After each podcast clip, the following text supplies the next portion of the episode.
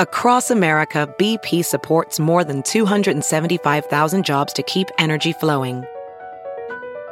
Jobs like building grid scale solar energy in Ohio and producing gas with fewer operational emissions in Texas.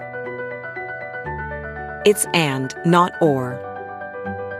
See what doing both means for energy nationwide at bp.com slash investing in America. Hey, friends, thanks for joining our podcast. I want to tell you about something really new and exciting called patreon.com slash BP show. It's a great way to get uh, exclusive interviews with newsmakers, voicemails, personalized videos, political commentary, and early access to a special podcast called The Making of Bernie Sanders. Go to patreon.com slash BP show. Patreon.com slash BP show. To the real world here, out of the weekend into this busy week with Congress coming back in town, healthcare on the agenda, and President Trump back to Europe again uh, to help celebrate Bastille Day uh, with Emmanuel Macron in Paris. What the hell is Macron doing inviting Donald Trump to France? At any rate, good to see you today. Hope you had a great weekend, a nice summer weekend caught up with your friends and family and uh, had a chance to relax, watch some sports. Uh, and now we move into this week on the Bill Press Show. Good to have you with us as we boom out to you coast to coast uh, with the news of the day, both what's happening here in Washington, yes, what happened at the G20.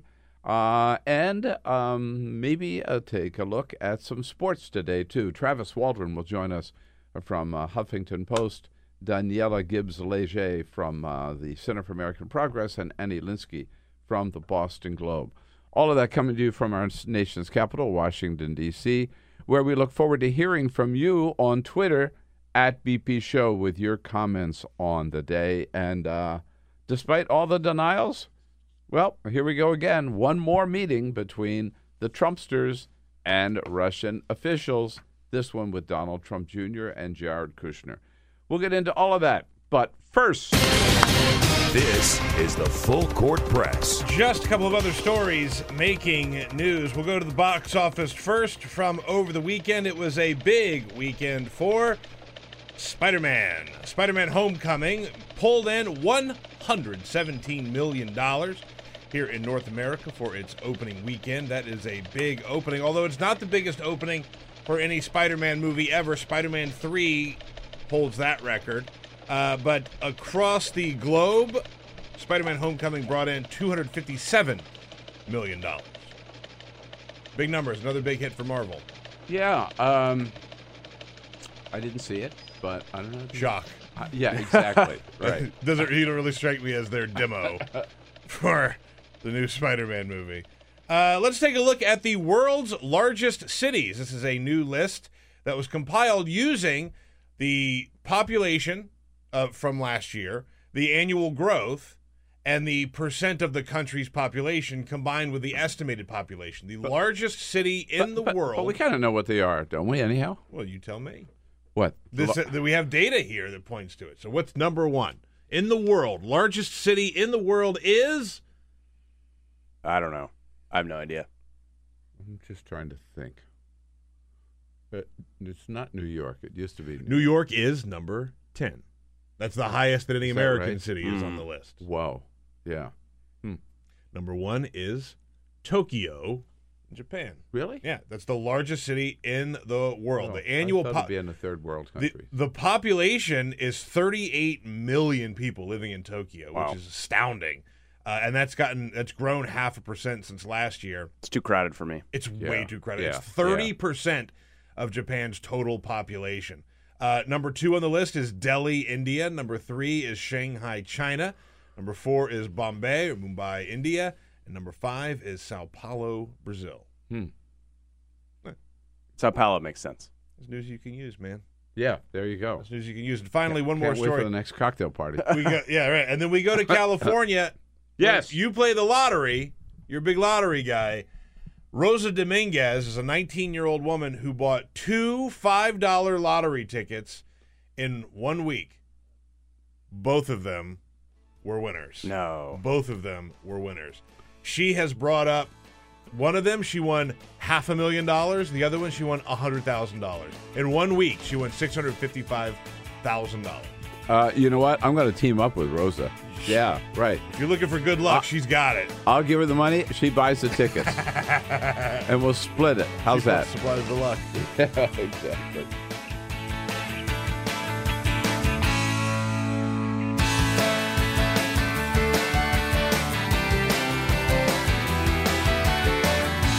On your radio, on TV, and online. This is The Bill Press Show. It was the best G20 summit ever, led by the most effective United States president ever, who got more compliments than any president has ever received in history. Uh, that's the take on the G20 from uh, Donald Trump. Nobody else shares that point of view. Hello, everybody. Monday, July 10.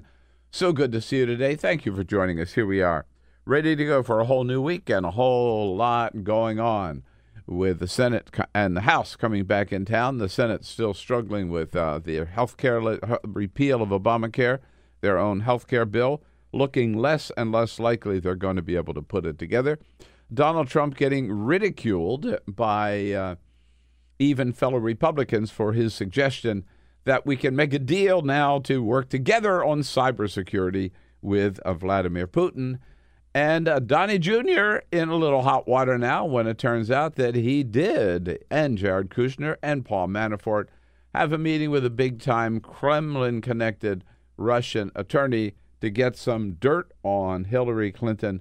Good to see you today, folks. You see, we've got lots and lots to talk about here on the Bill Press Show this Monday, uh, July 10. Coming to you live coast to coast. We're looking at you on Free Speech TV. We're joining you on YouTube, youtube.com slash The Bill Press Show. Go there and sign up and be part of our team. And out in the Chicago area on WCPT. Hello, hello, hello. Great to see you. Don't forget, if you can't catch everything in the morning, our podcast is up every day, the entire show at BillPressShow.com.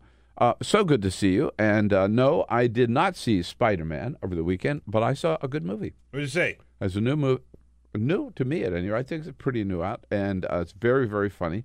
Called The Big Sick. Oh yeah, I heard about Oh, this. yeah. It's supposed to be great. Yeah, it's wonderful. It's uh, it's a little slow start, but it's a beautiful story. It's a true story about this Pakistani comedian Kamal Kamal Najami. Kamal Najami. Very funny Thank you. guy, by the way. Very, From Silicon Valley on HBO. Yeah, that's the guy. Yeah, yeah, that's the guy. exactly. Yeah, very funny guy. This is a story about, uh, you know, his Pakistani Muslim family insisting that he had to marry a good Muslim girl, trying to line him up with all these young Muslim women, and uh, he meets this other girl, and falls in love with her, and it's the one he eventually marries. That's But his it's a- wife in real life. his wife in Emily real life. Gordon, Yeah, yeah. It's a uh, um, it's a funny story, and uh, um, and she gets sick, which is why she, she gets in the hospital, which is why the big sick. But anyhow, I don't want to give the whole plot away. Mm-hmm, All right. All I'm saying is, if you want a really feel good, funny movie, and you know those are good every once in a while. Sure, yeah. Right? Yeah. Beautifully done and a beautiful story. Beautiful. That's great. All right, Yeah, yeah, I so- want to see that. The Big Sick. The Big Sick. All right. I rec- I, I recommend it. Yeah, it was a big sick. it was a big sick in Hamburg, Germany too. I mean, uh, did you see it, it? President Trump talk about isolation. I mean, the pictures that we saw. He went over there, and he was, you know, in previous years. Okay, so the um, the G20 got started in 1999. It hasn't been around that long. But these, let, let's put it in context, right?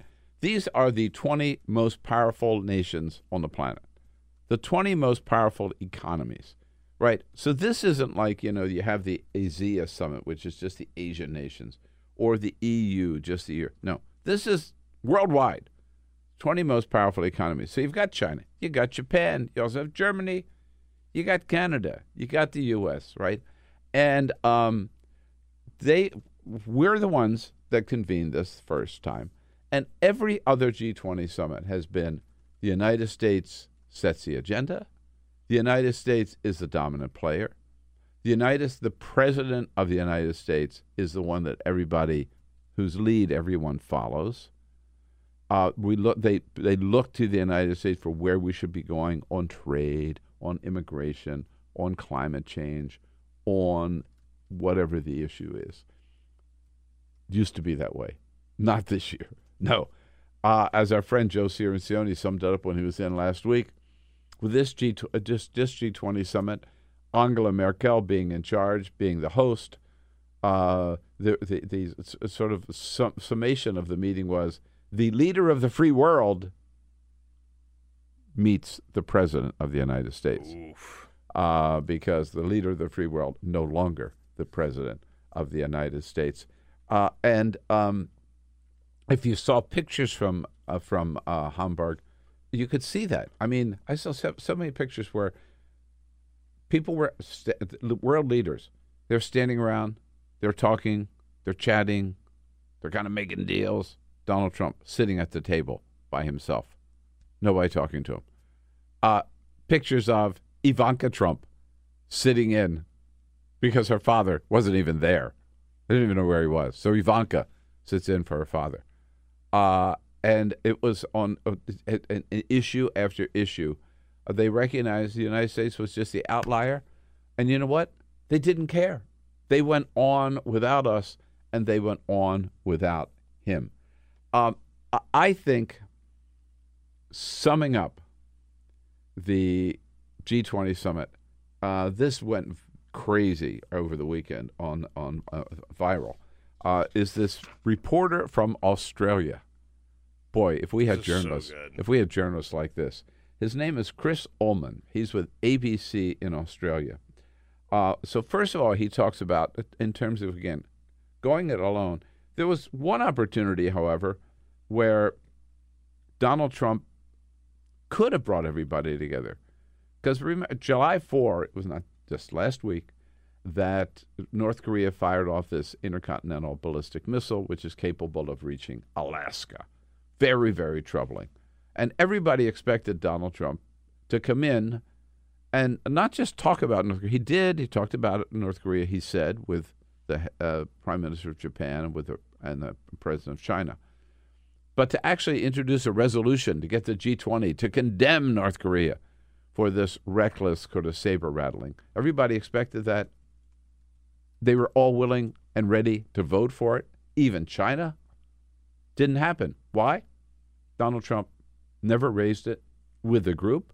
Never int- the United States never introduced any resolution to deal with it. There was no statement of condemnation. Chris Uhlmann, again from ABC Australia, points out this total lack of leadership on the part of Donald Trump. The G20 became the G19 as it ended.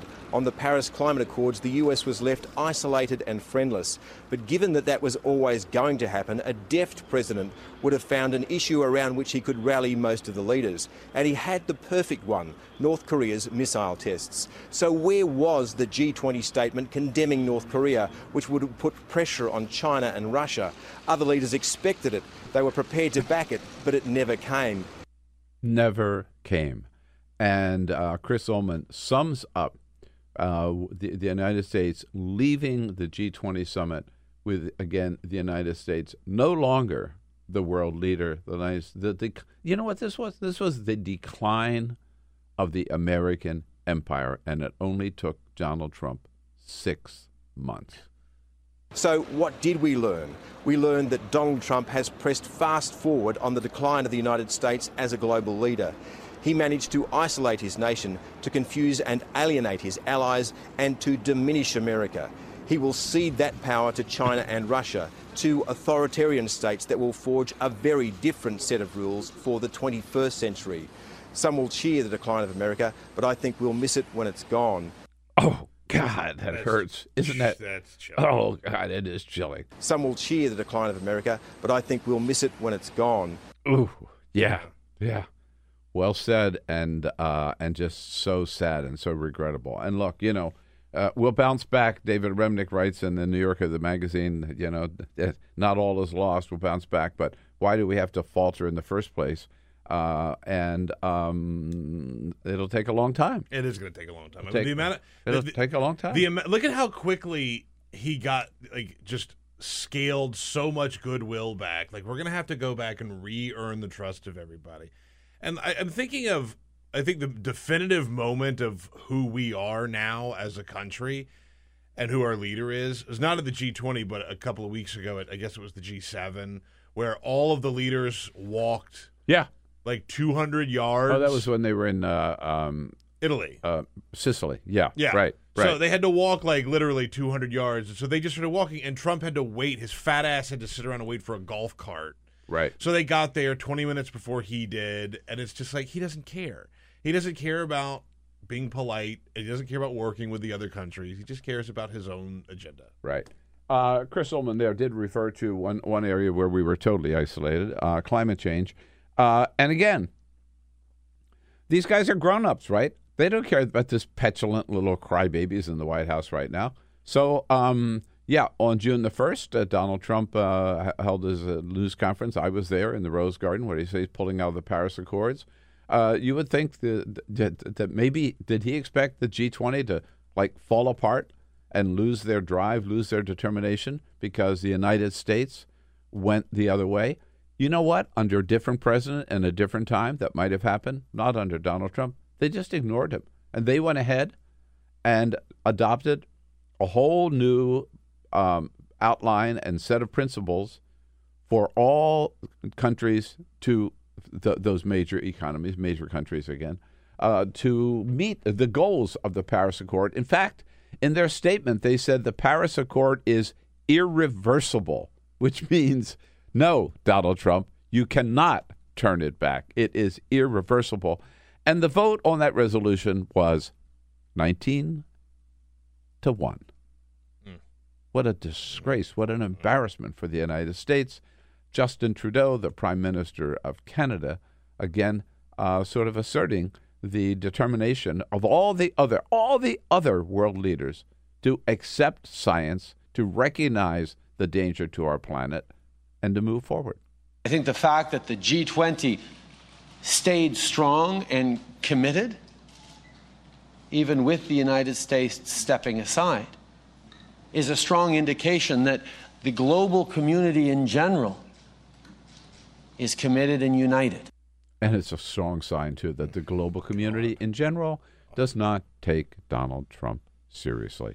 And they don't pay attention to anything that he does.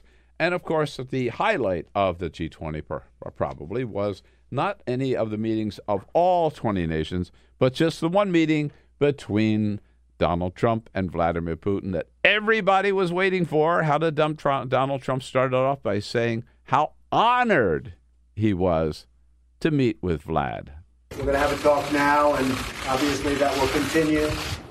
But we look forward to a lot of very positive things happening for Russia, for the United States, and for everybody concerned. And it's an honor to be with you. Thank you. Thank you. An honor, an honor to be with you. Hardly an honor to be somebody who tried to undermine the United the, the presidential election of 2016. And on that point, yes, so we've learned from Rex Tillerson and Sergei Lavrov, the Russian foreign foreign minister, that Donald Trump did start their conversation by saying, uh, I mean, it, it went something like this Hey, Vlad, people say that you tried to interfere with our election. Did you?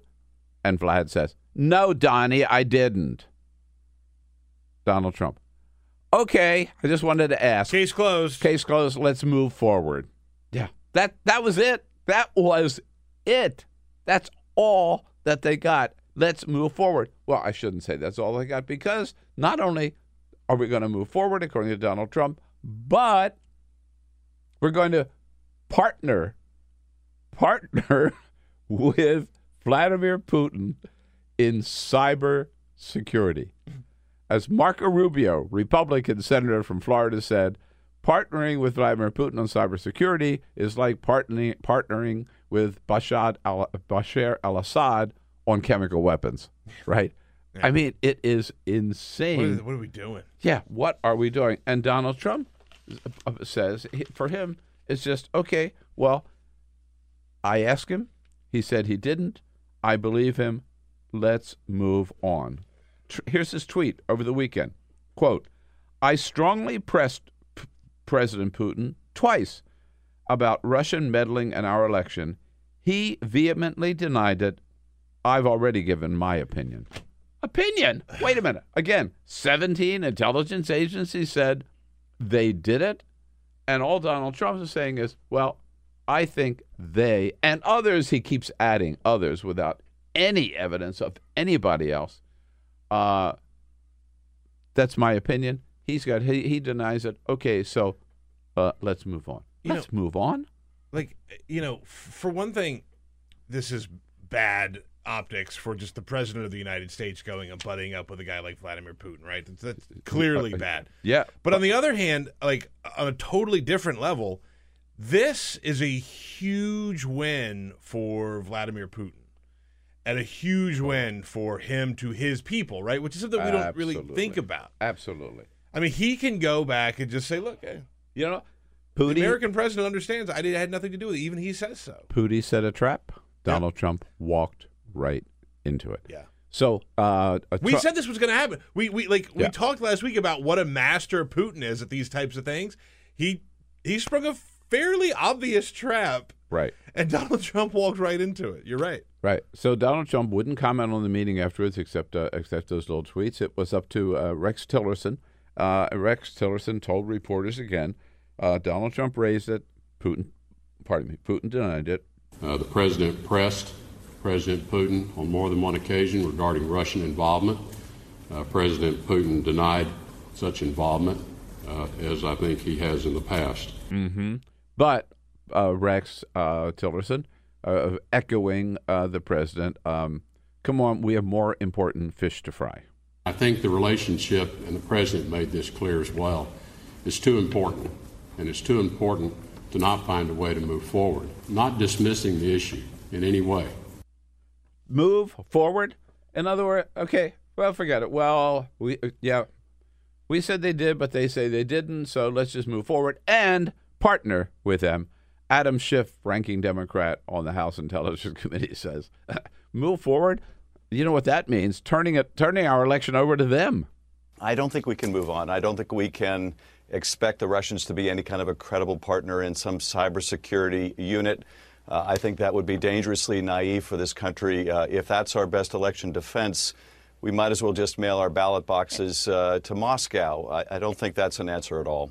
Uh, yeah, move the move the ballot boxes over there. And uh, how about uh, on the Republican side? Lindsey Graham was asked yesterday by Chuck Todd on Meet the Press. So, what do you think about this idea of uh, partnering with Russia? cybersecurity unit will prevent future election ha- hacking and many other negative things will be guarded. What say you, sir? It's not the dumbest idea I've ever heard, but it's pretty close. and and his buddy John McCain chimes in too. I am sure that Vladimir Putin could be of enormous as- assistance in that effort since he's doing the hacking. I mean, it's it's look. I support this president. I did not support him, okay, but he is the president. I've tried to work with him wherever I can. Yeah, it's laughable. It is. Wait. It's laugh out loud funny. Can I? I just I just want to read this really quickly. Uh, this was yesterday morning at 7:50 a.m. Donald Trump tweeted, "Putin and I discussed forming an, an impenetrable cybersecurity unit so that election hacking and many other negative things will be guarded." And he goes on a little rant about that. That's at 7:50 a.m. Mm-hmm. At 8:45 p.m. last night, he tweeted something completely different. The fact that President Putin and I discussed a cybersecurity unit doesn't mean I think it can happen.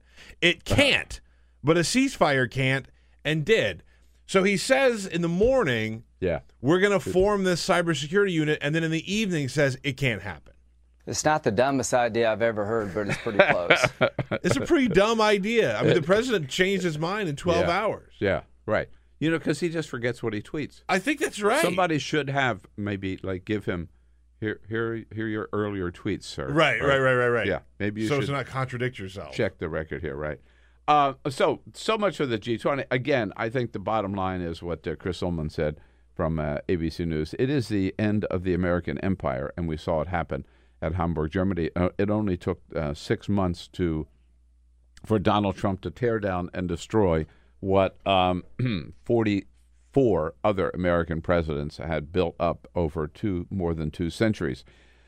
Uh, we also found out uh, a little bit of news on other fronts. Um, one thing that uh, I enjoy uh, enjoyed reading this morning in the front page of the New York Times is that Vice President Mike Pence has been um, having a lot of meetings with great big fundraisers and big donors at the Vice President's residence here in uh, Washington D.C. Um, bringing in all the big money bucks, money, money, uh, d- d- uh, you know, fat cats, if you will, uh, from the Republican Party to the Vice President's residence uh, to build up his own political base. Uh, people are saying it looks like Mike Pence knows that it, Donald Trump's not going to be around for that much longer, and he's got to start not running against him, but just being prepared to have his own political base. I think that speaks a lot about what he sees as uh, the future of Donald Trump and his hold on the on the White House. Uh, and of course, that is even further shaken by, and here again, good investigative reporting by the New York Times. Uh, the White House didn't like it, but they can't deny it. In fact, they've had to confirm it. The news that first broke by the New York Times that on June 6, June 6, June 9, I forget. the June 9, June 9, June 9, June 2016. June 9, 2016. Uh, just a couple of weeks after Donald Trump had wrapped up the Republican nomination, hadn't been nominated yet, but he had all the he had all the en- enough votes to m- secure the nomination. Donald Trump Jr. meets with a top Russian lawyer well connected to the Kremlin because she promised it was told him that this woman had some dirt on Hillary Clinton. And they meet, Donald Trump Jr. meets with her at Trump Tower in New York, and also president at that meet, president at that meeting is Paul Manafort, then the campaign chairman, and of course, son-in-law Jared Kushner. Now, okay, this is one meeting. Does this mean collusion?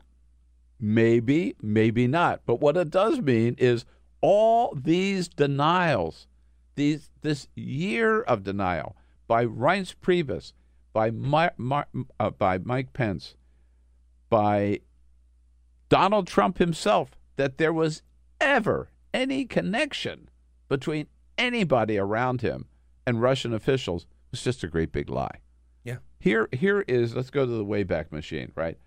Thanks to Jamie. Here is July 24. So, six weeks after this meeting, when CNN reports that, hey, we've heard that uh, some Trump officials were meeting with some Russian officials. Don Jr. goes on just to blast this. It's just totally, totally not a not a, no truth to it at all. It's disgusting. It's so phony. I watched him bumble through the interview. I was able to hear it on audio a little bit. I mean, I can't think of bigger lies, but that exactly goes to show you what the DNC and what the Clinton camp will do. They will lie and do anything to win. There it is. Yeah. What the Clinton camp will do. No, no, no, no. This is what the Trump camp did. And again, so this uh, this may be you have the meetings with um, Michael Flynn, at first denied, then confirmed.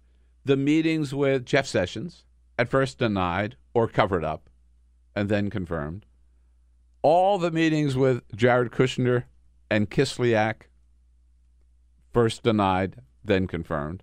And now you've got this Donald Trump Jr. meeting, uh, hidden up, covered up, and now confirmed. How many more meetings were there? And what were they up to? This is what the James Comey investigation was all about. Now, Robert under Robert Mueller, it may have shifted to obstruction of justice because Donald Trump tried to shut down. It, it- by the way, the collusion investigation is still going on, but on top of it now is obstruction of justice. But more and more information comes out, more and more you see why it's important to get to the bottom of this. We know that Russia was hacking into our our election. Was the Trump campaign working with them? And when they're having meetings with somebody connected to the Kremlin who promises to come in with dirt on Hillary Clinton, uh, if that's not collusion, I don't know what is. right? Yeah. Uh, that's pretty close. Pretty close, for sure. Uh, one final note before we uh, move on to Travis Waldron from Huffington Post, sports reporter. Um, yes, the Senate does come back today. The House is back tomorrow. Rich, remember, the original plan was the Senate was going to come back this week, and they were going to vote on that health care reform bill that they couldn't round up enough votes for, couldn't get 51 votes for before they broke for July 4. Our word now is they were, are not going to vote this week because after all the pressure that Republican senators heard from their constituents uh, about their so called reform bill during this break, more and more Republicans are peeling away. It looks like they don't have the votes. John McCain, again, yesterday saying, uh, right now, it looks like this bill ain't going to make it. My view is it's probably going to be dead, but I am I've been wrong. I, I thought I'd be president of the United States. Well, yeah, that's right. Uh, but doesn't look good, and maybe, maybe that means that finally they will do what they should have done in the first place: is sit down with Democrats and come up with some fixes for Obamacare and stop this nonsense of trying to repeal it. Mend it, don't end it, as they used to say. Yes, indeed, this is All Star Game Week. This is Home Run Derby Week, and we've still got uh, a lot of to talk about with that video of Donald Trump slamming uh, and sort of a. Well, where did that come from? Travis Waldron knows where that video came from. He joins us next from HuffPost. Some will cheer the decline of America, but I think we'll miss it when it's gone. Download our podcast, search for The Bill Press Show on iTunes, and remember to rate, review, and subscribe. This is The Bill Press Show.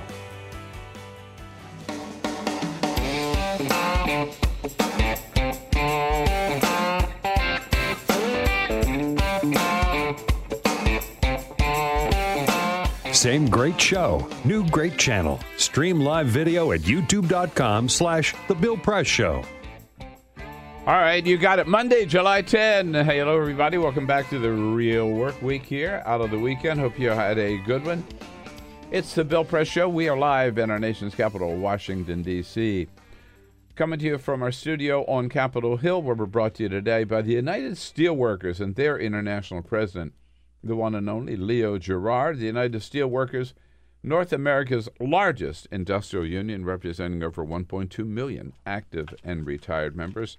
Salute them for their good work, their efforts to bring those uh, steel mills and steel jobs back to this country, and uh, thank them for the support of the program as well. Uh, yes, indeed, the world shocked when the video went out of Donald Trump pummeling a CNN reporter.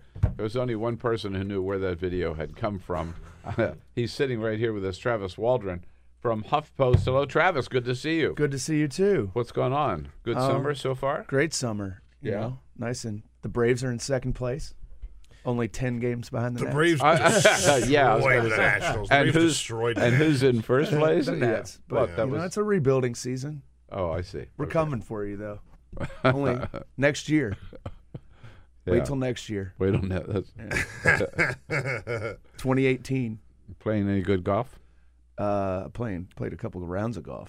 Oh, oh, necessarily good golf. Good. Yeah, there's a difference between playing Yeah. golf and playing. I'm, I'm at the age now where as long as the beer's cold on the golf course, then I can't complain. If you could find your ball, it's Yeah. a well hit ball. Right. That's what I always say. I don't look for golf balls though. yeah, right. If I, I'll hit it out there, and if it, if it's not, if I don't know right where it is, Yeah. I'll drop. Yeah, I'll just I'm- drop one. I don't have the energy for this. You're playing Clinton ball. Yeah. Clinton won't come out on the golf course with me. Oh no. Really?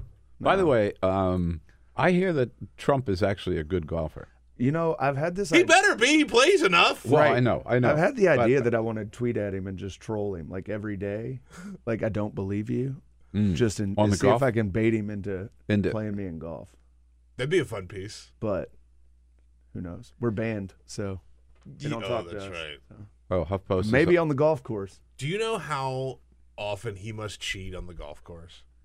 Well, the thing is, is he apparently like the story that uh, who was it from the Post did about his cheating? Oh yeah, uh, yeah, yeah, yeah. and the Ben thi- Ta- was it Ben It was Terris? Ben. It Yeah. was Ben. Yeah. And the the thing is, is you're supposed to cheat the other way in golf. You're supposed to goose your handicap so it's higher, Right. so Oh, that you right. can, you know, they have a term for it. Yeah. You're supposed to sandbag. You're Yeah. supposed to make your handicap higher so you can do well. Get in more tournaments. strokes. Yeah. Right. Right. He's cheating the wrong way. Saying his handicap is lower. Yeah. No, I mean, it, like with Obama, they would never tell you what the score was. But Obama proved to, turned out to be a pretty good golfer. Yeah, he got better. He, played, He got played a lot. better. He got better. His swing at the beginning was tragic. Yeah, but I mean, from first of all, they won't even confirm that Donald Trump plays golf. He goes to the yeah, golf he course. visits all these golf courses. That's what I Right. do when I go to golf courses. I just, visit. Just sit on the on the Yeah. and watch it. No. And he, so he's got his golf gear on, his golf gloves on. He, but he's we're not we're never told for sure that he played golf. It's just the costume. Right. But those who have seen him out there and maybe play have said that he's he, he I shoots a believe good it. game. He plays. uh, You know, you play that much, you ought to be at least decent. So and he's big enough to hit the ball pretty far. All right. So, so what was the story with this video? Where did it come from, and uh, what's it all about? so in 2007, Donald Trump went to WrestleMania, which is like the Super Bowl of wrestling. It's like their biggest event, and uh, that But this- he was always connected, right? He's been with- connected to, to the McMahons who run WWE for 20 years or so. He hosted, or 30 years or so now. He hosted WrestleMania at the Trump Hotel and Casino in uh, in New Jersey back Mm. in the 80s. Yeah. And they had this storyline uh, in 2007 for WrestleMania leading up to it that Donald Trump was like the good billionaire, sort of, because Vince McMahon, who runs WWE, is like the biggest heel. People love to hate him. He's kind of Yeah. the dictator of wrestling. And so they were going to have two guys fight on their behalf, and the, the loser was going to have to shave his head.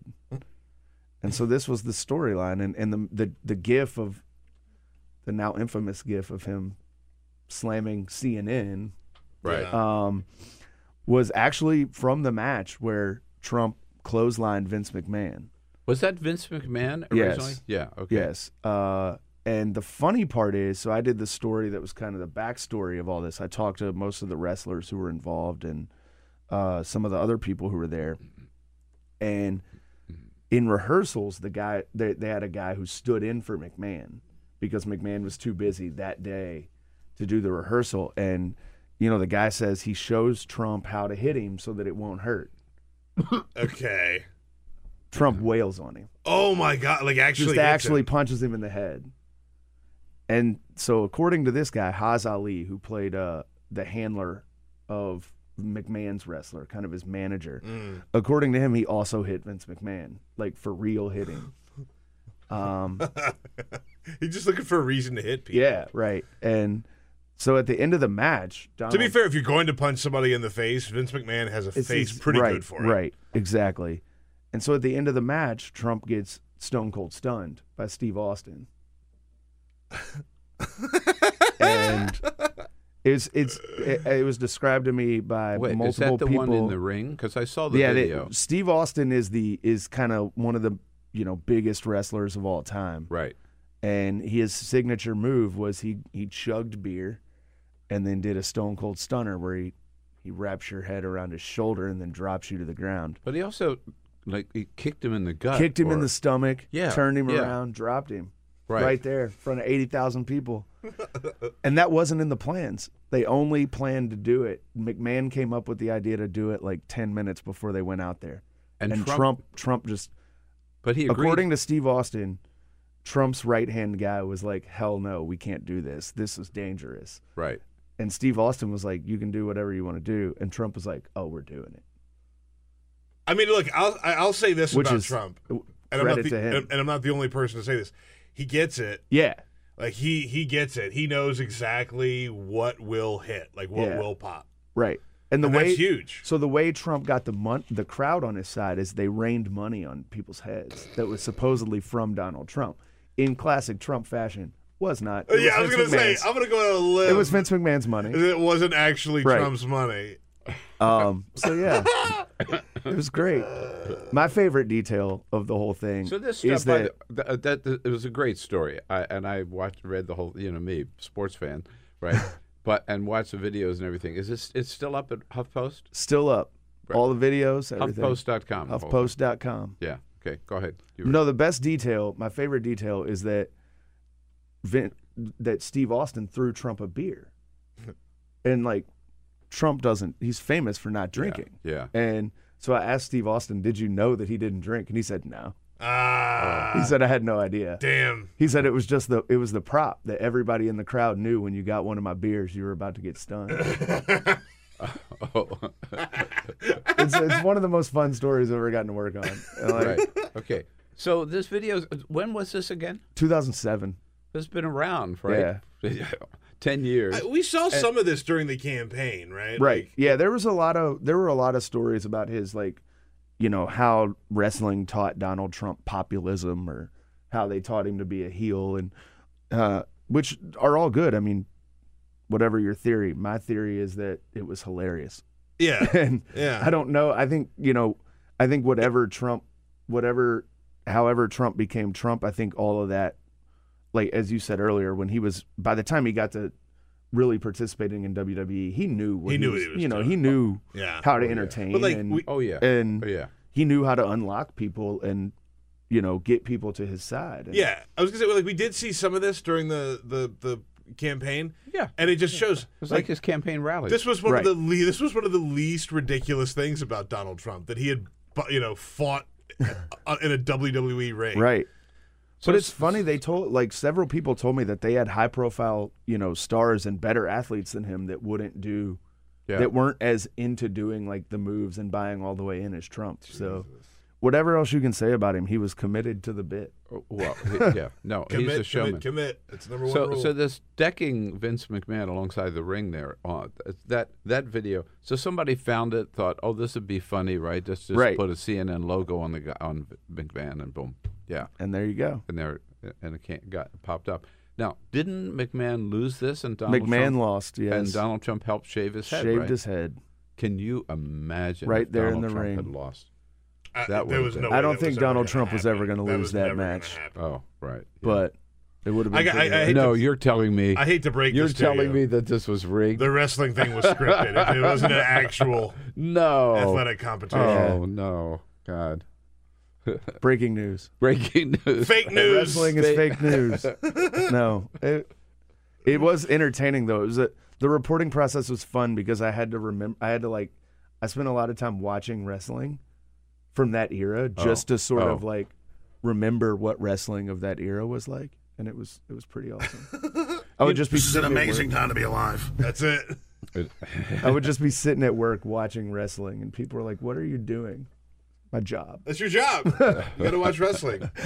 Jesus. Watching WWE. But like you know, it's uh, to me the whole wrestling relationship.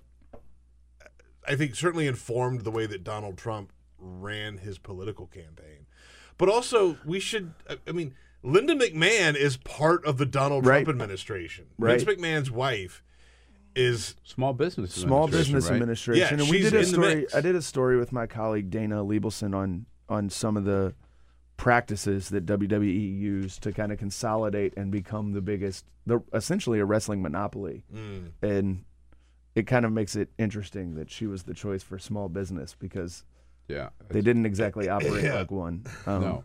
Yeah.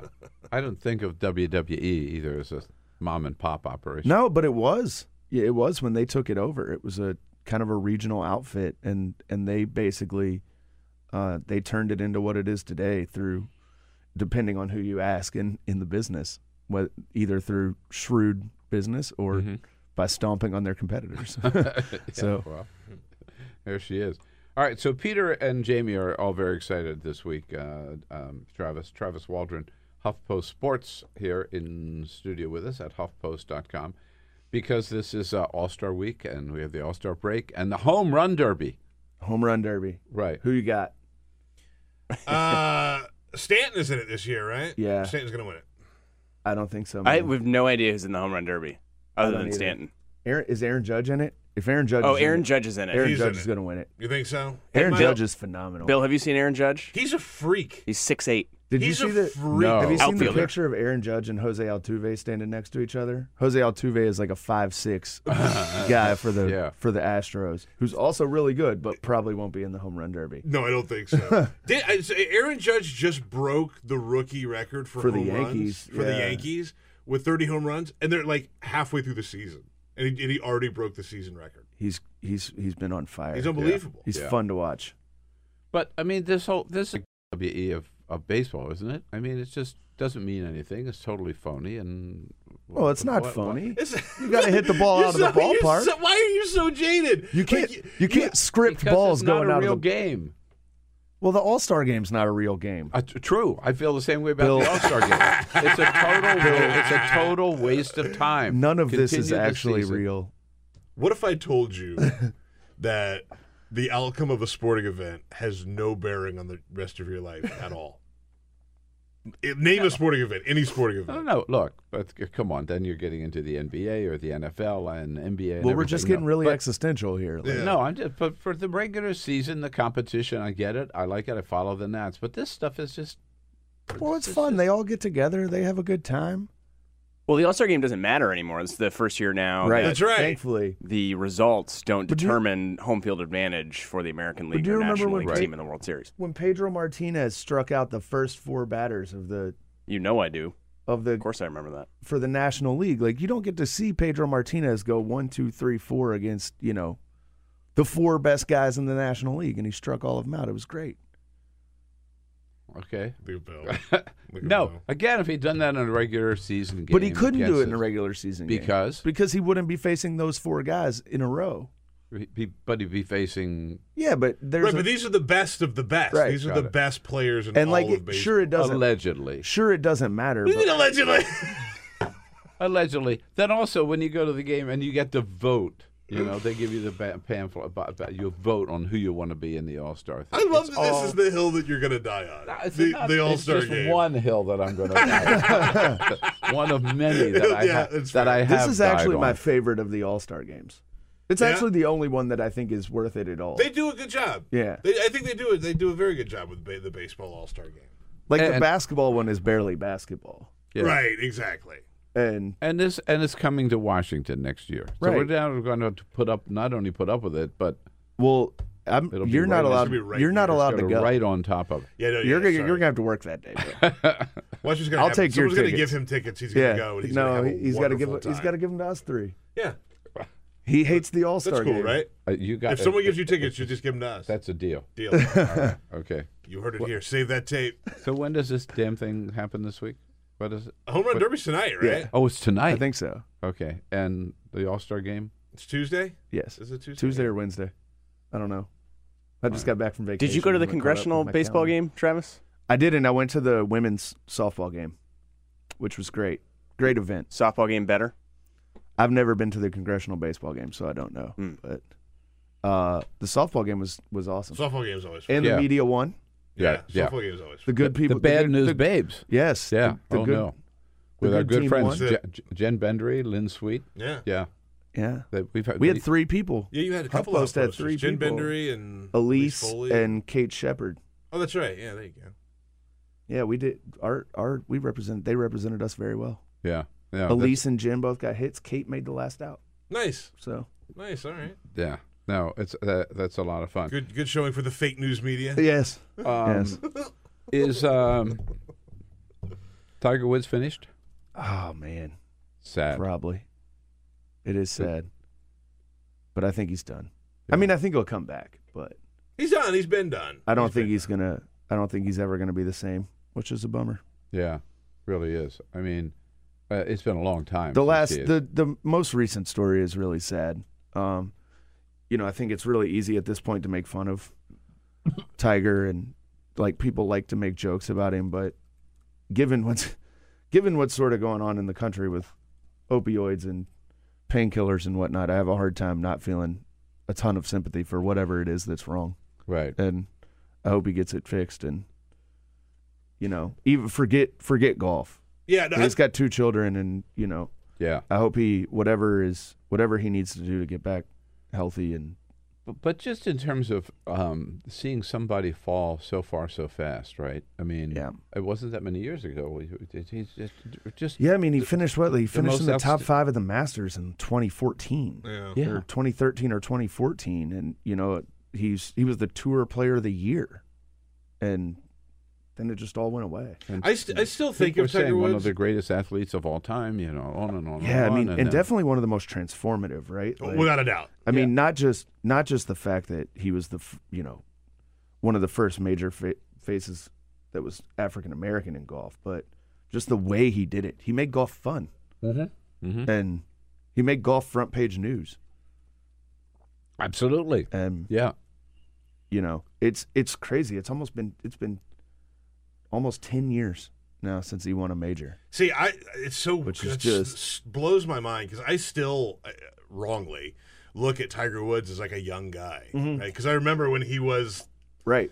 so young starting out, and uh, yeah, like his mugshot when he was arrested, Yeah, looked wow. bad. He looked bad, but I think honestly, you, you hit on it. That is the conversation to be had. I think is about the opioid stuff. Mhm. I mean, th- this is a guy that has a problem with pain pills. yeah. And, I mean, he, as he said it. Right. Right. And you know, that's a problem that's super common now in this country. Right. Yeah. And So um, I want to change subjects here. I love, for a short period of time, I love Las Vegas. And one of the things that always fascinates me in Vegas when you walk through the casino, I don't gamble at all. I just I just like watching the people, the whole like scene. the scene. the scene. It's good people But watching. one of the things that always fascinates me is, is going through the casinos, seeing the great big sports betting places Uh-huh. where they have all these They're magical, right? Like the well, yeah, I mean, the so many big and the- screens, Right. and then these people there, and the whole thing. And then I'm, and I always think, why isn't sports betting legal all across the country? The Supreme Court is going to be taking this up. Yes. you've written about this. Yes. So, what is the case, and what are the chances? So, in a few years back, I think in 2012, Chris Christie signed a law in New Jersey that uh, essentially legalized sports gambling at uh, racetracks and casinos, horse racetracks and casinos in the state. Uh, that law is theoretically illegal because there's a federal law called PASPA, the Professional and Amateur Sports Protection Act, that bans sports wagering in all but I think it's like four states, only and only allows But by the, by the way, if you go to a track, you can bet on the horses. at that horses, which is different. Yeah, yeah, Different. That's parimutuel betting. Yeah, okay. it's not considered sports betting. Uh-huh. If you go to Vegas, uh, Nevada is the only place where you can do single game sports wagering. You know the way that we think of it. Yeah. Uh, there's actually been a fairly big movement against PASPA, that law in in the states. There's been several states that have. New Jersey's the farthest along. They that law got struck down in the courts. They passed another one two years later. That one got struck down. Now they've appealed it to the Supreme Court. Uh, there's a chance that if if New Jersey wins this case, that it could could open the floodgates for gambling in this country. Uh, uh, so what it means is that people could gamble no matter where they are online on any game. Uh, that's unclear. Uh, because New Jersey's doesn't legalize online gambling. Theirs goes it just at the racetracks and casinos. Oh. so you would have to Oh. go. You know, if you were in Atlantic City, Yeah. you could you could gamble at the at the casinos there on on sports. on a let's say on a, a, a national league game, right, or Uh-huh. a football game, right. or whatever, just Yeah. like you do in Vegas. Yeah, okay. And then it would be up to it. It conceivably would be up to the states to decide do they do you want legalized casino gambling, sort of what we do with casinos, right? Yeah, Um, yeah, right. Just on sports and the but the the big question is you know can they win? And then if they do I mean and even if they don't frankly it could force Congress to go back and revisit federal gambling laws federal sports gambling laws uh, because the leagues uh, the NBA has been very out front. The NBA wants legalized regulated sports gambling but only on a national perspective. They don't want state by state patchwork uh, the NFL is, says it's still opposed, but has a team moving to Las Vegas. Yeah, right. And Major League Baseball has basically said the same thing as the NBA. So Really? yeah, they they've sort of the the app the the opposition to sports gambling has started to Pete change. Rose comes back. There you go. Yeah, exactly. and uh, you know, so who knows? I mean, I think most likely is that eventually Congress is going to have to do something about it. Yeah, I was thinking with the Supreme Court, uh, whose job is usually to say whether something passes constitutional muster or not. This is this, this is not a constitutional. is. There is a constitutional question here, which is d- can the federal government, you know, ban states from doing this? Mm. Yeah, And yeah. is it something that actually falls under the purview of the federal government and or violates, I think, state commerce? And there's all sorts of That- constitutional questions. right. There's That there's- would be that, that would be the crux of it, right? Right. Federal fer, federal versus state power. Right.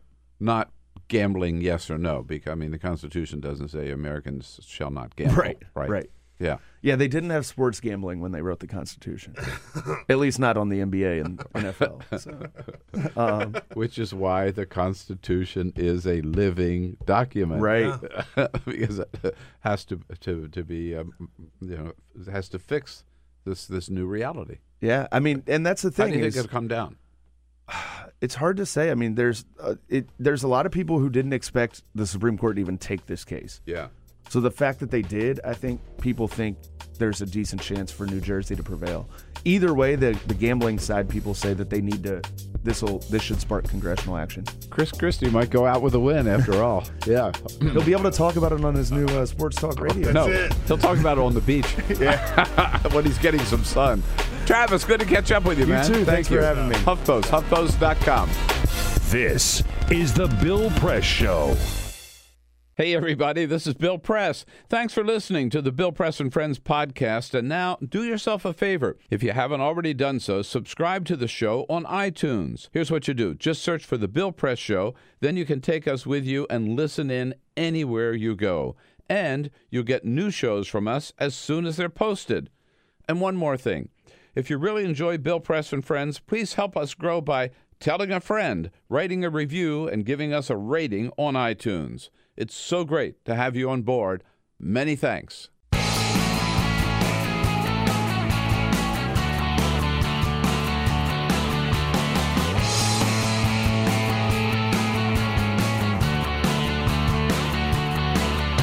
Giving you everything you need to fight the Trump administration. This is the Bill Press Show. Live at youtube.com slash the Bill Press Show. Yes, indeed. Uh, the G20, a huge success for Donald Trump. If you don't believe it, just ask him. He's been bragging about it ever since. The only person on the planet who has that opinion, by the way. Uh, well, maybe his daughter does too. Hey, hello, everybody. What do you say? On a Monday, July 10, good to see you. Thank you for joining us. It is the Bill Press Show. We are coming to you live, coast to coast, with the news of the day, the news of this week.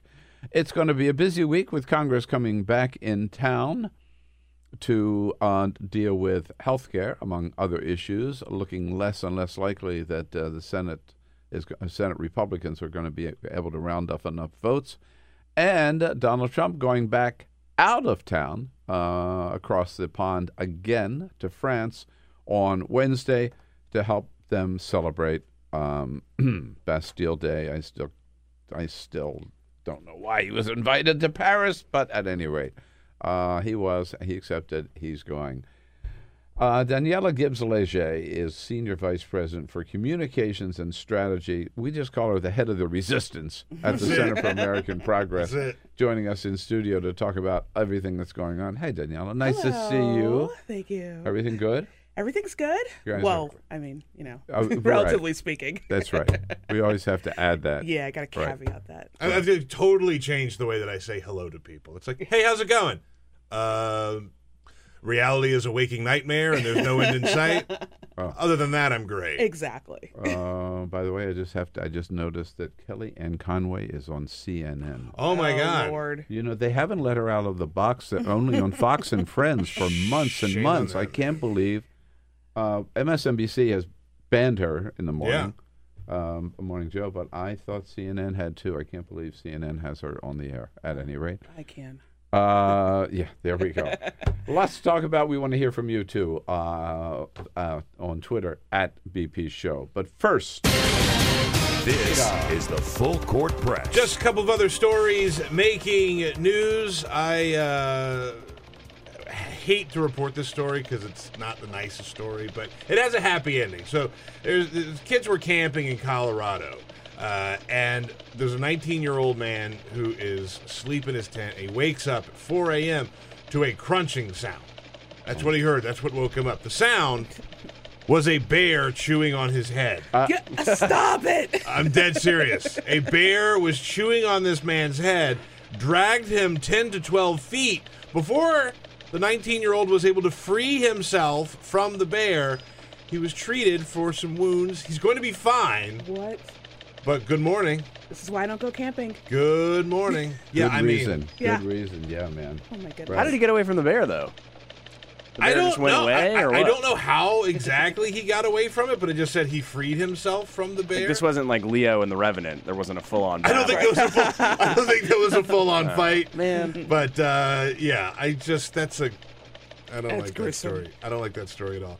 Uh, I'm doing this story purely to get the Jamie Benson Maine rage meter going. Portland, Bring it on. Maine, they had their lobster roll festival over the weekend, Mm-hmm. and there is a competition to see who has the best lobster roll and the world's best lobster roll, according to this competition in Portland, Maine, organized by Down East Magazine, Uh-huh. is Freshies Lobster Company. Freshies Lobster Company is located in Park City, Utah. No, oh. Come on. Park City, Awful. False. Park, False. fake news. Fake news. You're, tr- you're trying to tell me Jason Chaffetz State has the best lobster roll? That's it. That is not- Utah. you didn't know this. That is from not Maine. possible. Utah makes the best lobster rolls in America. What do they know about lobsters? I, They in- buy, but they buy their lobsters in Maine. I insist on Angus King stepping in here, making some type of speech on the floor today. We need this rectified. Senator King got to speak on this. Unacceptable. Senator By, King's got to by the way, those of you in the studio can look at my iPhone. This is uh, oh, look at your lobster. this is my lobster from last week in Rhode Island. Beautiful. It's all right. Looks all right. It's all right. That's a Utah lobster. What?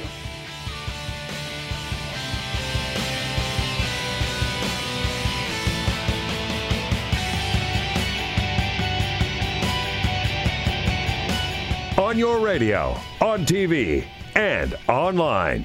This is The Bill Press Show. What do you say on a Monday?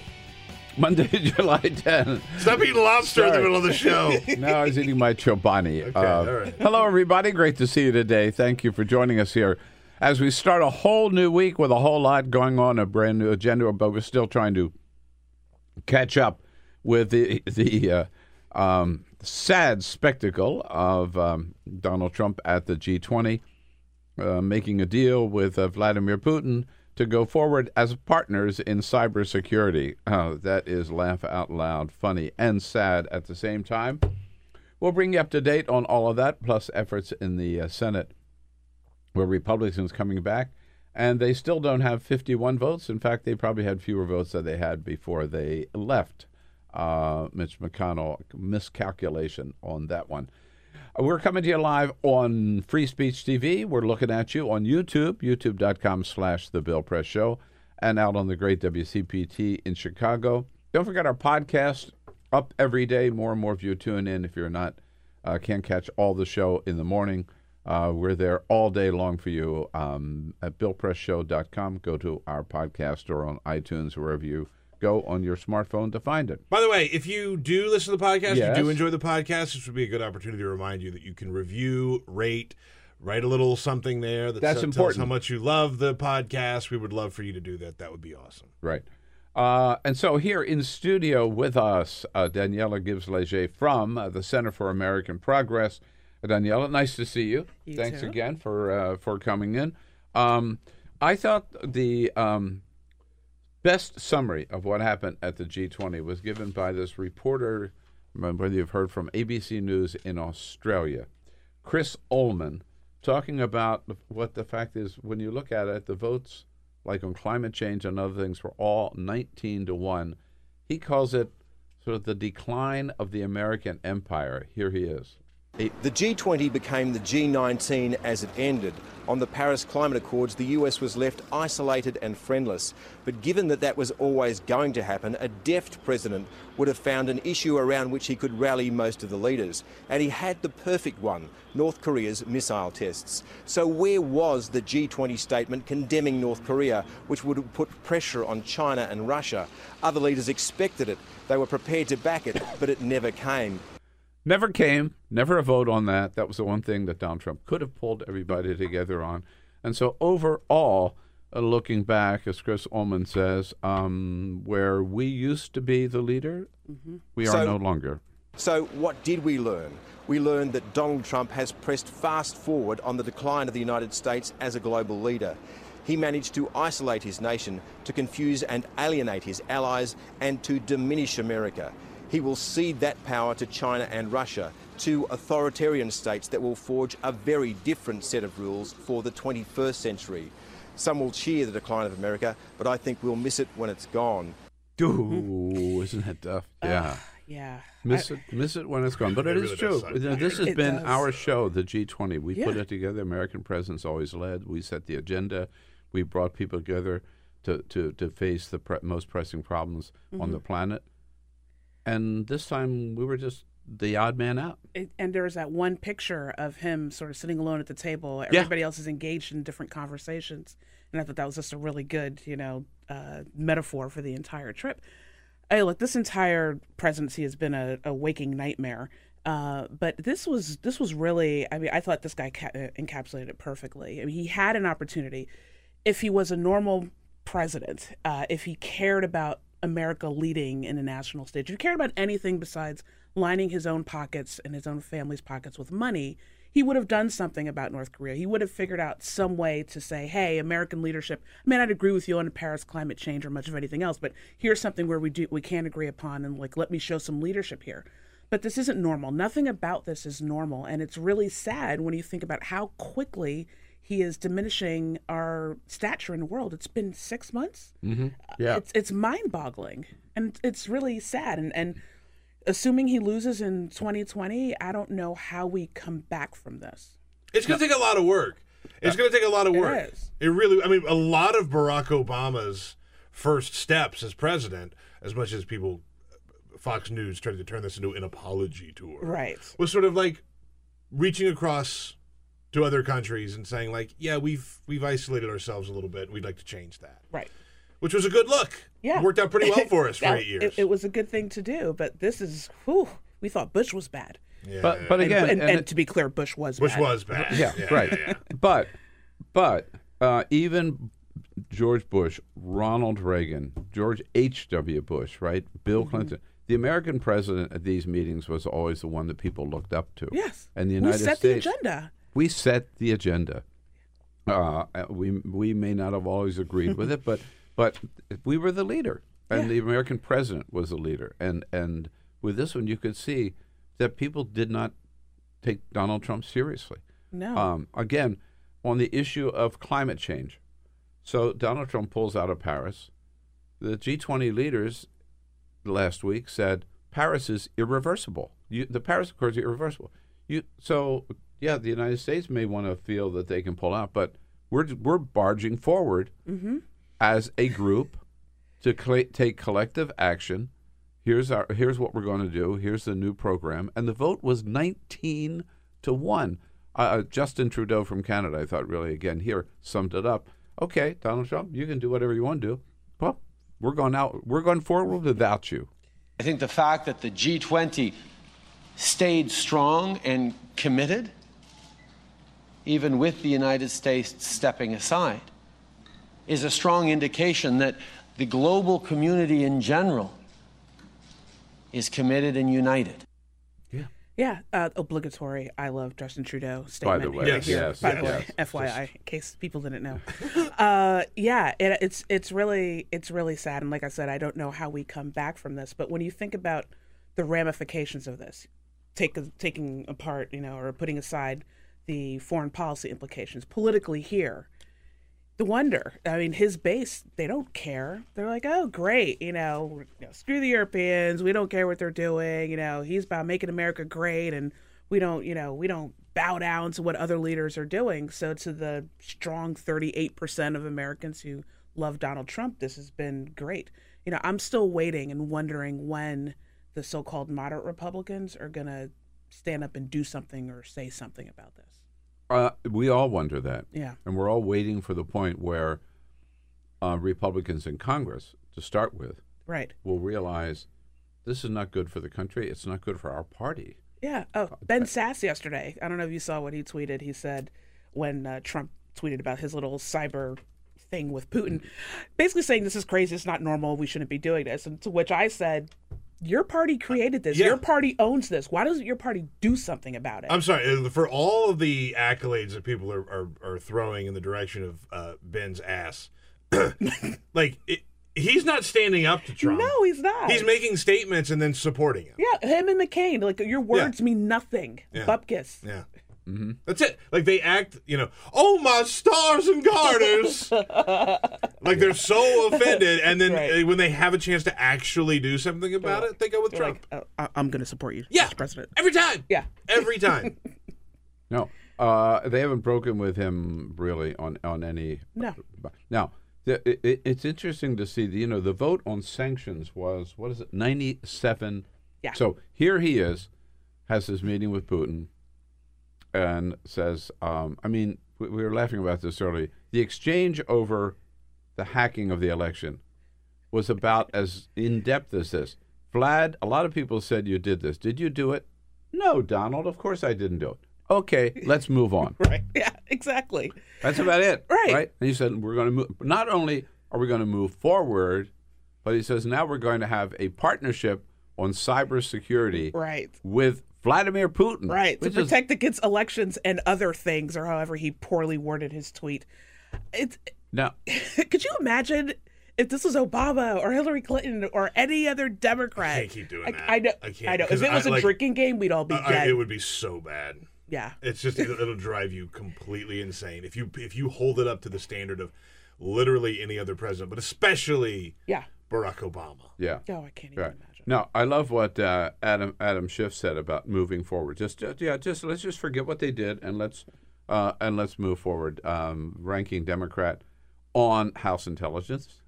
I don't think we can move on. I don't think we can expect the Russians to be any kind of a credible partner in some cybersecurity unit.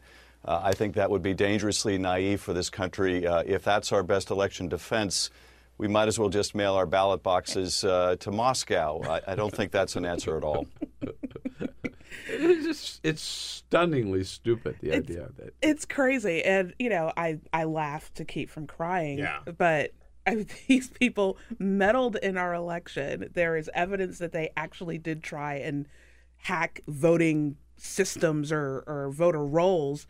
Um, beyond what else, all the other things that we know that they've done, and then you have on the other side the Trump administration trying to get all the voter information from all the states because I'm sure they're not going to do anything nefarious with that there is so much crazy and wrong that is happening right now. It's it's it really it, it is um it is a feat that people stay sane. Right. The people who are like really involved, people who are trying to like fight the resistance. It's um practice self care, people. So how? People so, say that, but it, it really should It's, be it's, taken serious. it's serious. So it's it's serious. Right. What is the uh, the state of the resistance today? Uh, I Is active on many fronts, or what's going on? I think it's active on many fronts. I think healthcare right now is sort of the main focus? thing. It's the Yeah. focus. Um, you know, we're talking about 22 million people possibly losing their health care.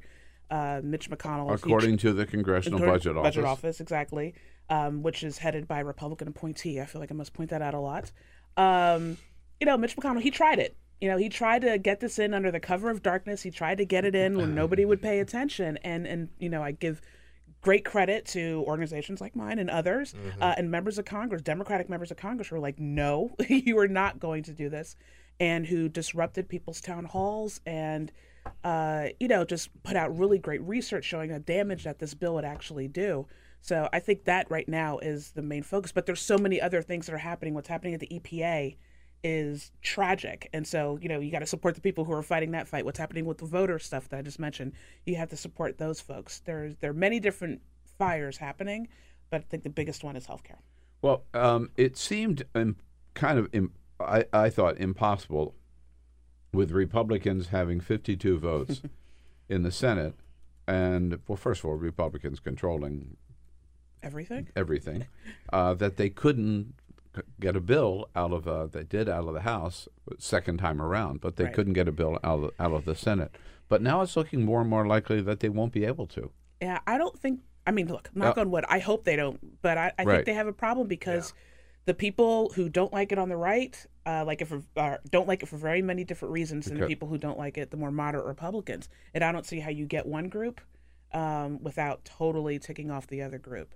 Uh, and they need a mixture of both of those folks to come together to pass this. So uh, I am I'm hoping that um, the moderate Republicans won't be fooled by Mitch McConnell throwing out you know not enough money for like opioids or you know trying to put some band aid on what they want to do to Medicaid, which is really destroy it.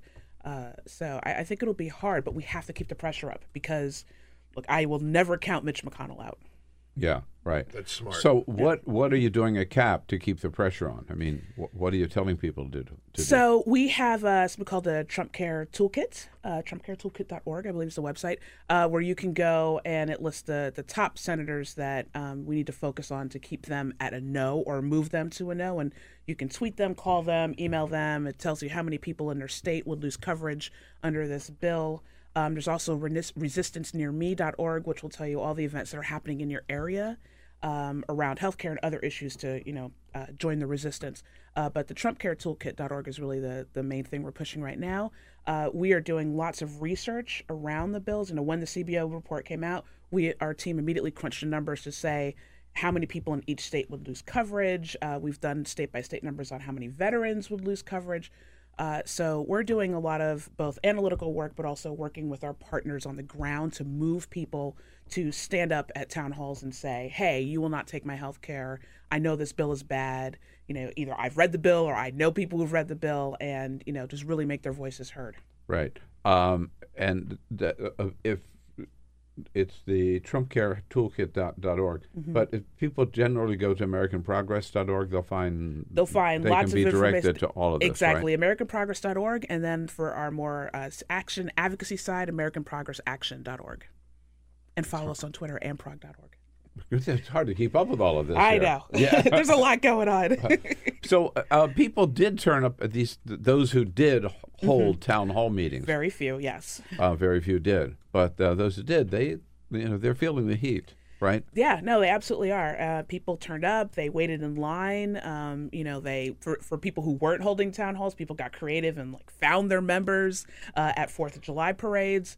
Uh, you know, it was really great to see that sort of level of uh, activity happening. I mean, and that's the only way that we're going to keep senators from voting for these bills. That they have to feel the political pressure at home. We in D.C. we can say what Yeah, we want to say, right. but it's got to be their constituents showing up in their offices and calling them over and over again and saying, "Don't vote for this bill."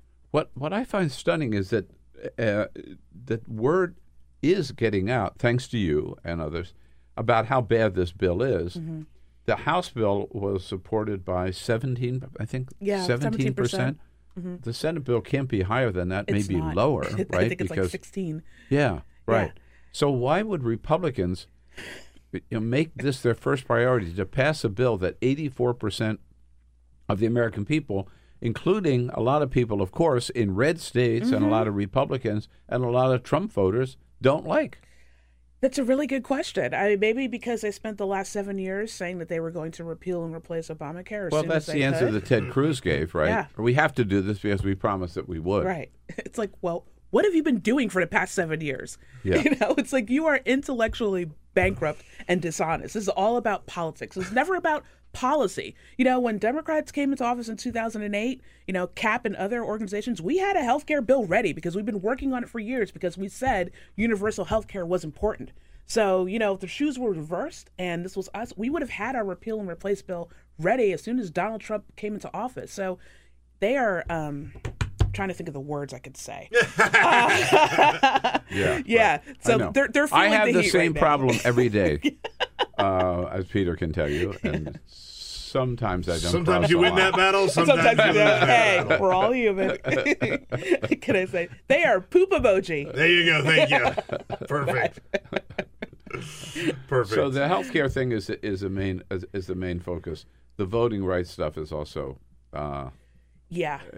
Uh-huh. with And this uh, with this phony commission. totally phony to find the millions of people who voted illegally in the last election, run by Chris Kobach, who was just the world's worst human being. For those who don't know him, you should Google him and all the terrible things he did as Secretary of State, I believe in Kansas. Um, they are holding their hearing, I think, next week, um, their first all day session. Uh, I don't know what they're going to talk about, but people should pay attention. And um, I know Mhm. that we'll be thinking of ways to get people engaged and involved in that. And again, it's I know it's a lot. We're asking a lot of people to to do, you know, to fight healthcare, to fight on voting rights, but it's all really important. So, however you have to take care of yourself to make sure you have enough energy to do both fights, this is what we're going to need. Because think about there are people who are unregistering to vote because they don't want their information to end up in the hands of Chris Kobach and Donald Trump and Mike Pence. That's that's what they want. A and B. That's insane. So uh, we really need to pay attention to this. I mean, this yeah, this commission. You know what they're going to have? They'll have some fake witnesses come in and talk about Mhm. maybe some secretaries of state. They're, they're going to be hard to find because the last count that I saw, forty-four states, Yeah. including a lot of red states, We're of like, course, no. said no, no, no. We're not going to play this game. Yeah. we're not going to. We're not going to give you all this information. Yeah. we cannot. No, they they see through it. They see what it is. They're going to get They'll get some people to get up and testify about Mhm. all the massive voter fraud that they've experienced in their states. Some, right. you know, which I don't know how how they're going to find these people because study after study has shown that in person voting fraud really doesn't happen. And it, and oddly enough, in the last election when it did happen, it was Trump supporters. Yeah. Go figure. Yeah. right. That's something that nobody talks about Yeah. uh, enough. Like for all of these accusations he's throwing around, it's his people. So we had a um, the attorney, uh, forget his name now, who who um, fought the te- case against the uh, Texas redistricting case, uh, led the fight against it, uh, was the attorney in the courtroom against it, and um, lost that battle. But at any rate, he said that they looked and out of 20 million votes cast, they found two two examples of voter fraud, and they were both they were both like one guy had had voted. I mean, he lived had lived somewhere else and now lived here and then voted. He didn't vote twice, but he was registered. I mean, it was silly stuff. Two out of twenty million, and for those two, they were willing to disenfranchise millions of people. Right, exactly, because it is a solution in search of a problem. Um, it is about keeping as many black and brown and young people and older people from voting. It's about keeping as many Democratic voters basically from the polls as they can. I forget who it was who who basically said that you know we don't want everybody to vote. I'm sorry. I the last time I checked, I thought that's what we wanted people to do in this country to be able to exercise their right to vote. But that is not what Republicans want. They want as few people as possible to show up to the polls because when more people vote, they tend to lose. Yeah, and their goal is also to make it harder to vote rather than Yeah. encouraging people to vote, making it easier to vote. Exactly. You know, my my coworker uh, Sarah Lang tweeted out a story last week. She went to the DMV here. Uh, to, she had to get a new license. You know, we Mm. have Real ID ish or whatever it's called now. Oh. Um, and you know, she's a person, you know, of not of means, but you know, she's she's not a, a low income individual. Uh, she has access to you know Metro. She has a boss, me, who let her go and take care of this in the morning. Um, and it was a pain for her. You had to bring all these different types of validation of your address. She forgot one of them. She happened to have it on her phone to be able to pull up the bill to show the person. And it took like an hour to get a new driver's license. And so if you take her from a relatively privileged place and then you think about somebody who can't take off time from work because they work an hourly job and they just don't have that kind of flexibility. They don't have access to great transportation. They, you know, can't pull up their bill if they forget one and they don't have time to come back. Like all these voter ID laws, like they really are designed to keep people from voting and it's not as easy as like, well, why don't you just go get an ID? You know, I think her example uh, really illustrates what people have to go through, are going to have to go through as these stricter ID laws come into play. Yeah. Um, it's just amazing to me how Republicans will, you know, f- so many of them run on this platform and will fight for. Well, we need to simplify the tax code because it's too difficult. We need Right. to simplify how people do their taxes. And they're right, taxes can be difficult to do. It's kind of a pain in the ass sometimes. But yet on the voting rights stuff, right? It's a totally different story. Right, exactly. Like, why don't we have automatic voter registration in this country? We can make voting a lot simpler and a lot easier for everybody, Yes. but that's the exact opposite they want to do. exactly. Right. Um, is the whole uh, travel ban issue now sort of in abeyance until the Supreme Court rules? I think so. Yeah. Um, I know the Because there's a lot of activity among the resi- resist against that as Mhm. well. That's what I remember people turning out at the airports. It was incredible. Yeah, no, it really was, and I and I think that there's still um, some folks trying to figure out if they can still bring some sort of uh, suits to try to to get the parts that were reinstated um, Mhm. pulled back until the Supreme Court case. But it seems like, from what I've been reading, from what my colleagues say, that we are just all going to have to wait to see what happens under the Supreme Court with Neil Gorsuch. Right. Yeah. So we always, um, you know, we sort of consider ourselves, um, we are part of the resistance, uh, and try to direct people, uh, make sure that people are plugged in. What is your best advice to those who uh, are appalled by the policies of uh, that, that we're seeing under this administration and want to fight back? Uh, what's the best way to do it? Uh, get involved locally. I mean, honestly, that is how we are going to slowly take this country back. Uh, it is something that you know we on the left have not done as well as folks on the right have done over the past several decades. That's why they control all these state houses, that and gerrymandering. So figure out you know what the local organization is. You know, indivisible. You know, they're doing a lot of great work. Swing left. Um, you know, also trying to like flip a lot of these flippable districts uh, figure out what kind of impact you can make at your local level to change things. And again, you can go to resistancenearme.org to like plug into events that are happening. Uh, but that's that's my uh, my biggest advice there is to to see what's happening at the local level because that's where your voice is going to have uh, the most impact. and uh, I think many of those organizations do. You mentioned Indivisible. Um, every time we go into this, I, I'm always afraid I'm going to miss one of them. I'm sure I will. But MoveOn.org has Yep. they're they're active at the local level. Mhm. Our Revolution, you know, is active in many many races, city council races, Yep. state legislative races, school board They're races. all important. Every Yeah. single last one of them. The most, you know, arcane one, you know, not a lot of these cities have a lot of very weird things I never even heard of. It's important to run, to field a candidate. I think this year may be the first time that all the uh, state house seats in Virginia actually have a Democrat running. Mm. Um, for every single one. Now, obviously, we're not going to win all of Yeah, them, right. but the fact that we are fielding candidates uh, is important. So even if it's a long shot, like we have to start building that bench, and we need people to come and run. and We need to support them. Like in these special elections, the congressional elections, even the ones they didn't win, Right. Democrats did. They- They, they were competitive and they performed better than Democrats have ever Ex- done. In exactly, and I and I all, all the hand wringing and the crying over. I'm like, these were heavily Republican districts. People, stop. Yeah, You I mean, it just it just kind of became a math problem at some point. Yeah. You're just not going to get any more voters. You got all of them that you could possibly. Exactly, but we should be proud of the work that, of uh, how far we came from a, a district that Tom Price won by 20 plus points. And I don't know a lot about politics, but I do know this, right? That if there's no Democrat running, the Democrat is not going to win. You know what? I think that's right. I'm pretty sure that's accurate. It's a take quake. We got a hot take quake, folks. well, we're so happy with that. uh, that the center is out there in front, uh, Center for American Progress, AmericanProgress.org, or I love that, TrumpCareToolkit.org as well. Thanks, Daniella, for all the good work you're doing. Annie Linskey's covering the White House and the Congress here for the Boston Globe, uh, joining us next here on the Bill Press Show. Stay with us. Cybersecurity unit will prevent future election ha- hacking and many other negative things will be guarded. What say you, sir? It's not the dumbest idea I've ever heard, but it's pretty close. Get social with Bill Press. Like us at facebook.com slash Bill Press Show. This is the Bill Press Show.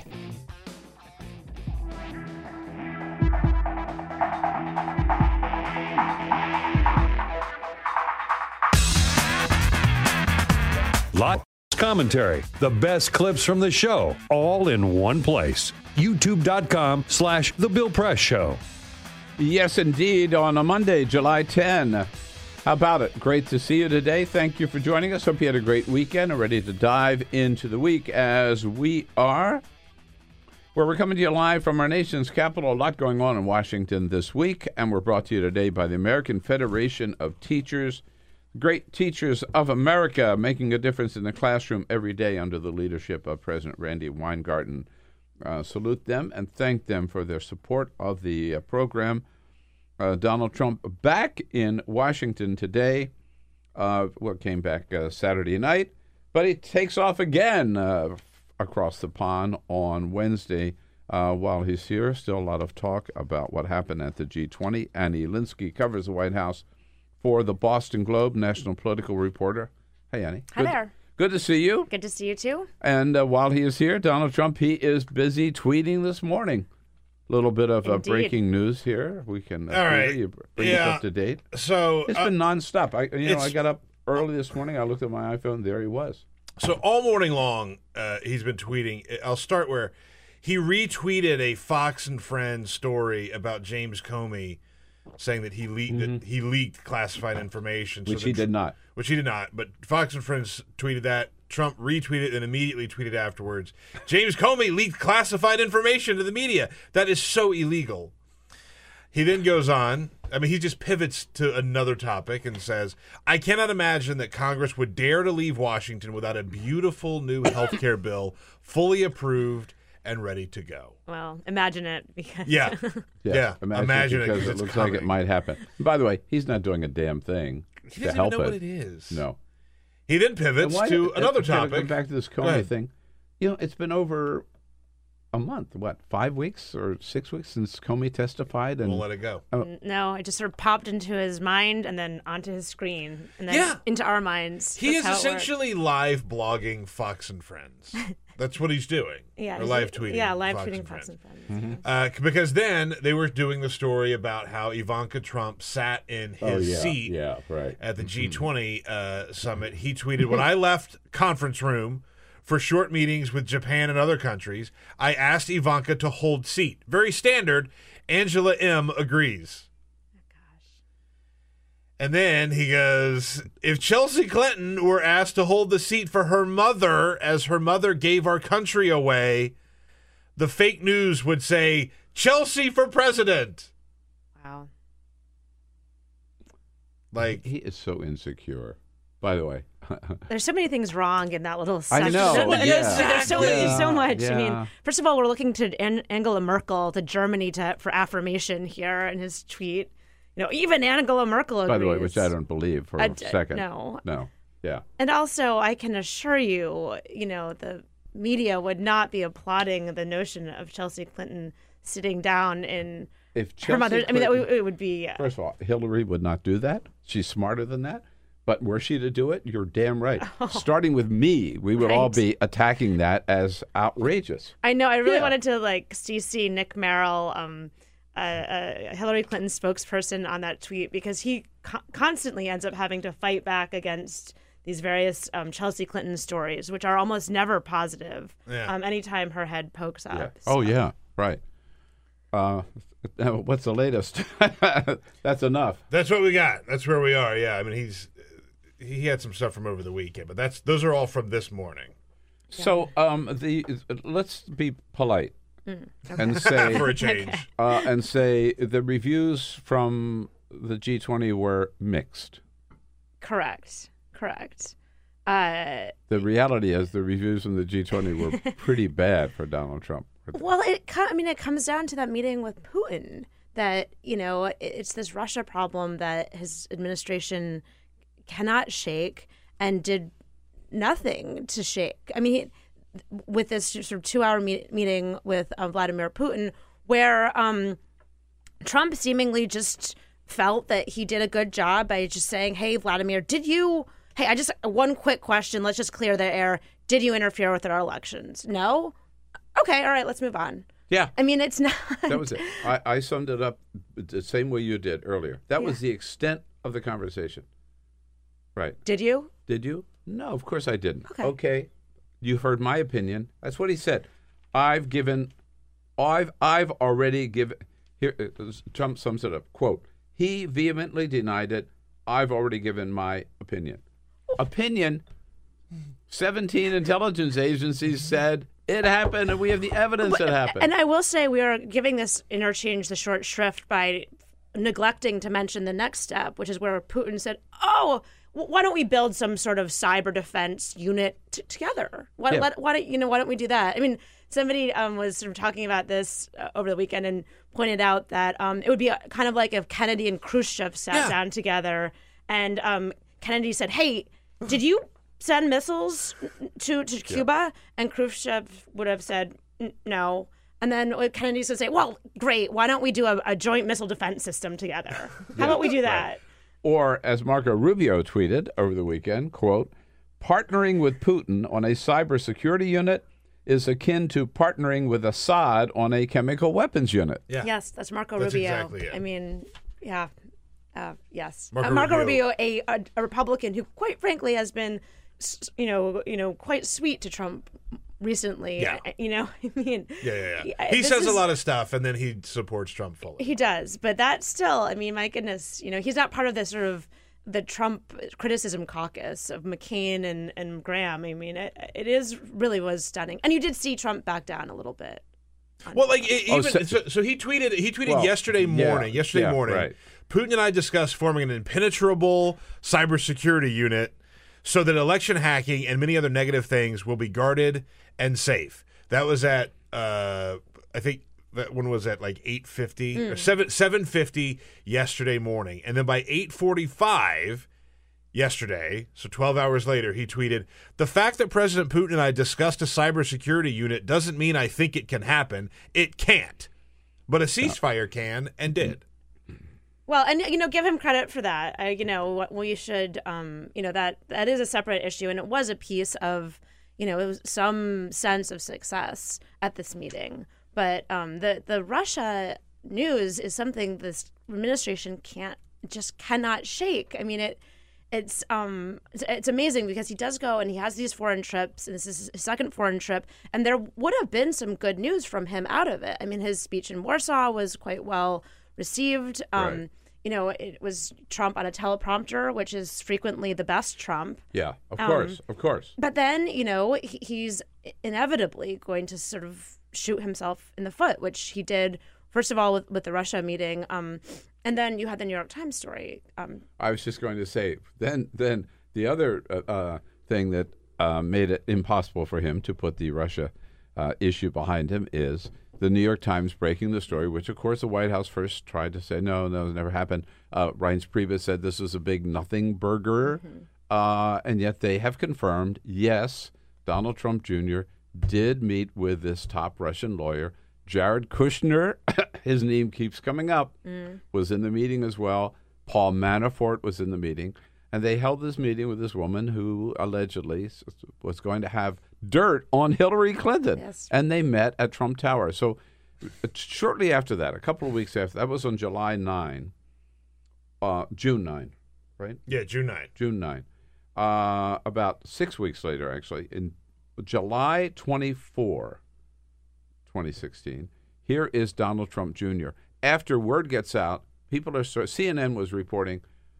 We heard about there were some meetings between some Russian people and people close to Donald Trump. Mm. Donald Jr. Here he is denying it. It's disgusting.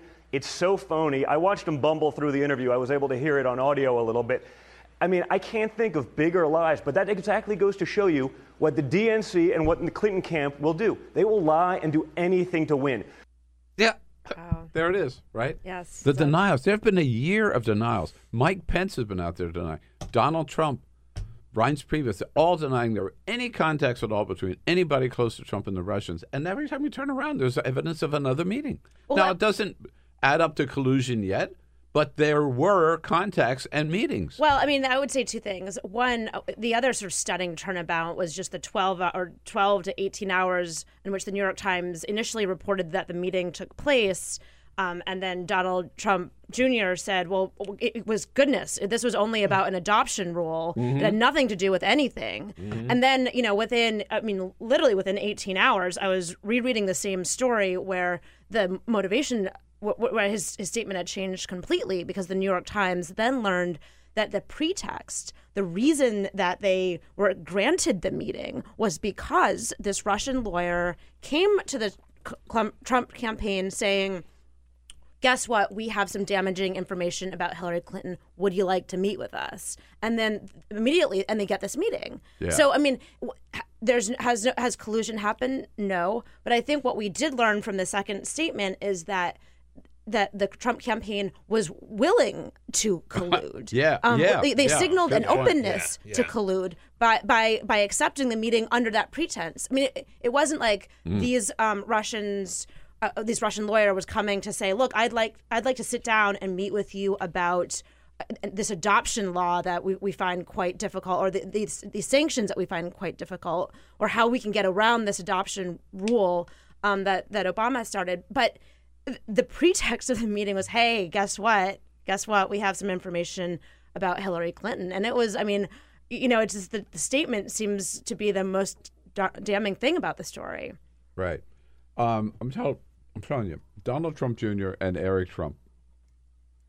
I don't know. We don't know what's going to unravel to cause this whole uh, the, House of Cards to unravel, but it could be the two sons because they're pretty. They play pretty fast and loose, Well, and flying all around the world right now, making business deals in the name of Donald Trump with Secret Service protection. Um, I mean, they, you know, you do one. I do wonder. I did wonder initially, you know, why it was the two of them were not brought into the administration. Um, and I just, you know, you do wonder if there is a little bit of awareness of what their activities were during the campaign, which could become problematic for the administration. and that they is- don't. They won't shut up. I mean, this idea that they're just going to do do the business side and not involved in. They're they're they're commenting on the political situation every day. Yeah, Right. absolutely. I mean, they're tweeting constantly. I mean, they certainly have emerged as surrogates um, for their father. So, and it is quite hard to um, imagine that there's no discussion at all um, about work when they all get together. But um, yeah, that was just uh, one of you know in this six months of one gasp after another, that story did produce another gasp and another. You know, this has been the line from Republicans who support Donald Trump has been there's no evidence of collusion. There's no evidence of collusion. And quite frankly, they've been right about that. There's been a lot of smoke and no fire. And I think this is like the first point where you're seeing a little, you're not seeing fire, but it's like a little bit of a, a little. Yeah, it's getting closer. There's It's a getting- spark. yeah, closer and closer. By the way, in terms of people, um, I mentioned uh, the two sons defending the president. Mm. I was surprised. Maybe I shouldn't have been. Um, last week before, when Donald Trump went out after Mika Brzezinski Mm. with the uh, the the ugly quote about she was bleeding from uh, um, from a Facelift. facelift, Facelift, right? And the first lady responded on Twitter saying, "Well, you know, if why, why should you be? so- If you hit Donald Trump, he will hit you back." Mm. Isn't this the woman who did a speech about bullying? Yes, yes. Wasn't that going to be her yes, big issue? You yes. don't. Yeah. She mhm. was. I mean, that was her. Um, r- really, to very to the very end of the campaign, the last few week of the of the 2016 campaign, she gave a speech um, where she sort of it was a 15 minute speech. She hadn't spoken publicly since the RNC campaign. Yeah. Um, That- since the that- RNC. That was like the one speech she gave, right? Yeah. And- Yep. yeah. Yeah. One, yeah, and it was it, it was fairly anodyne. There was not much to the speech until she got to the very, very end, where she just sort of, with no real transition, because I just recently reread the speech, s- sort of blurted out that she thought the kind of rough and tumble of politics was a bit too harsh, and she would wanted to take on cyberbullying as a cause if she were first lady. And then uh, you know that that sort of shocked everybody because Donald Trump during the campaign was, Was- yeah, quite was- was right. you know was was was quite rough using social media. Mm-hmm. Um, but then you know she mentioned it then, and there were some cyberbully advocates who were you know anti-cyberbully advocates who were somewhat excited about this idea um, because they wanted some attention to be brought to this Mhm. cause.